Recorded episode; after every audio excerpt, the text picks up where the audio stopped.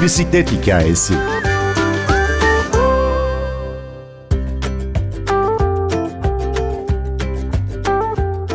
İzmir'den yola çıkan Ahmet Sülün, Türkiye'de iller arası bisiklet yol haritası oluşturmak ve bisikletin bir ulaşım aracı olduğuna dikkat çekmek için pedal çeviriyor. Bir bisiklet hikayesinde 80 günde 80 il projesini konuştuk.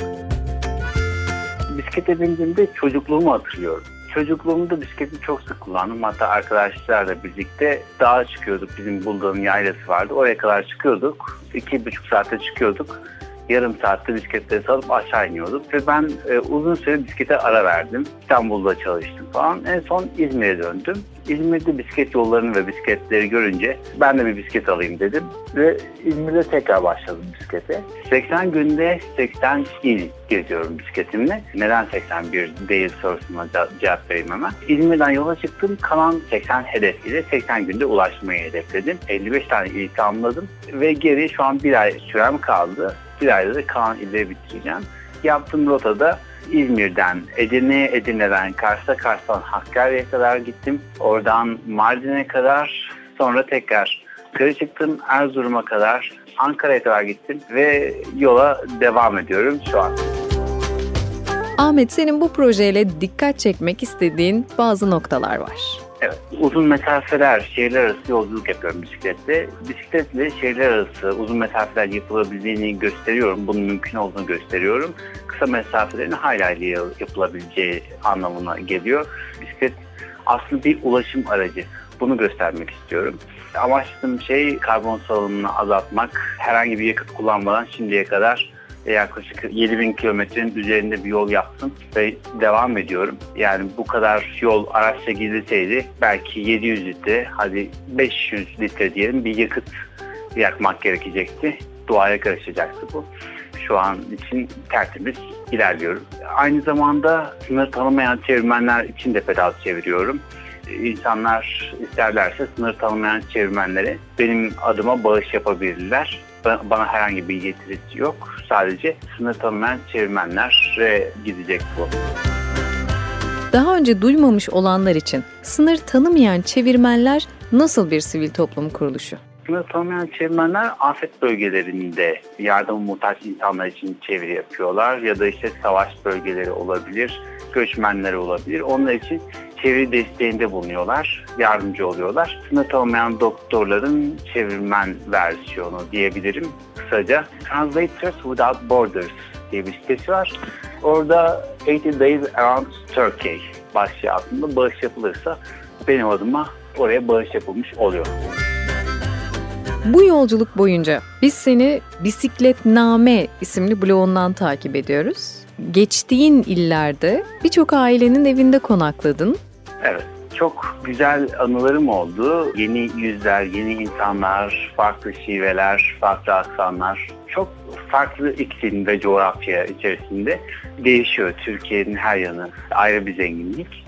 Benim için mesela doğuda e, Hakkari'de mesela benim misafir eden bir abi vardı. Onun annesi Türkçe bilmiyordu ama mesela geldi bana sarıldı. Sen bizim oğlumuzsun dedi. Ve hani o kadar istendi ki ya bu benim için hani çok güzel bir anı oldu. İnsanlar birbirini kucaklıyor, seviyor. Misafir baş üstünde tutuyorlar özellikle doğu kesiminde.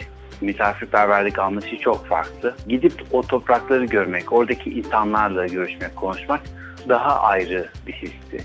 Ya da Karadeniz'e de ilk defa gittim. Oralarda ilk defa bulundum. Beni yabancı zannedenler oluyor genellikle. Bildikleri İngilizceyle beni çağırıp davet ediyorlar. Hani, Uzun yol evet. bisikletçisinin yabancı olacağı mı öngörülüyor? Doğru. Türkiye'de pek alışılmamış yani bir Türk'ün bu şekilde forma ve bisiklet forması giyip bisikletle yola çıkmış olması ilginç gelebiliyor insanlara. Bazıları yadırgıyor, işin gücün yok mu senin diyenler de olabiliyor. Bazıları da en iyisini yapıyorsun diyor. Yani insanlar gezmenin gereksiz bir şey olduğunu, ömür boyu çalışmak gerektiğini düşünenler de var. Bilmeden ön yargılarıyla konuşuyor insanlar. Mesela doğudaki insanlar hani batıda sana bakarlar mı? Doğuda kim ilgilenecek seninle dedi. Dedim ki hani sen doğuya gittin mi dedim daha önce. Hayır dedim. Ve hani e, dışarıda görmemişler. Kendi kabuğundan dışarı çıkmamış insanlar da var. Bu tarz şeyler de. Ahmet, senin çok tatlı bir kız arkadaşın var ve menajerliğini evet. yani bu projenin duyurulmasını, etkileşim, iletişim işlerini Arda yürütüyor.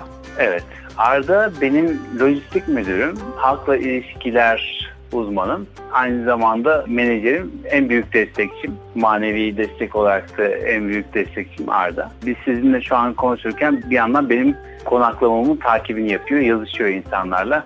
Ahmet şu an şu ile gelecek, ona yardımcı olur musunuz diye. Ben sürüş yaparken o da arka planda benim için çabalıyor bir yandan. Sağ olsun. Bir takım işi aslında tek kişilik bir proje değil. Değil. Yani tek kişi de çıkardım ama bu kadar ses getiren bir projede olmayabilirdi. Ben sürerdim sadece. Biraz da birkaç paylaşım yapardım. Ve hani çok soruyor sen hani nasıl izin aldın, nasıl çıkabildin, evlensen hiçbir yere gidemezsin falan diye düşünüyor. Arda sağ olsun bana vizeyi verdi gitmem konusunda. İlk başta biraz tereddütlüydü ama sonrasında sağ olsun destek oldu. Arabadan in bisiklete bin diye bir slogan var. Bunu destekliyorum. Eğer mümkünse ve iş yeri insanların evine yakınsa 10 kilometre olabilir, 12 kilometre olabilir. Bisikletle bence gidilebilir. Bu gayet makul bir mesafe.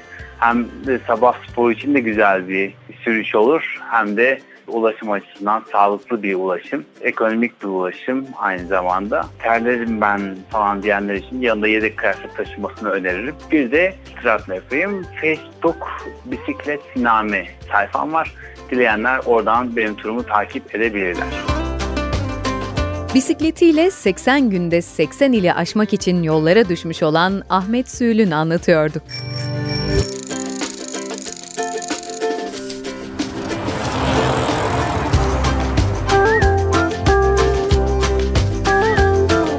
Bir bisiklet.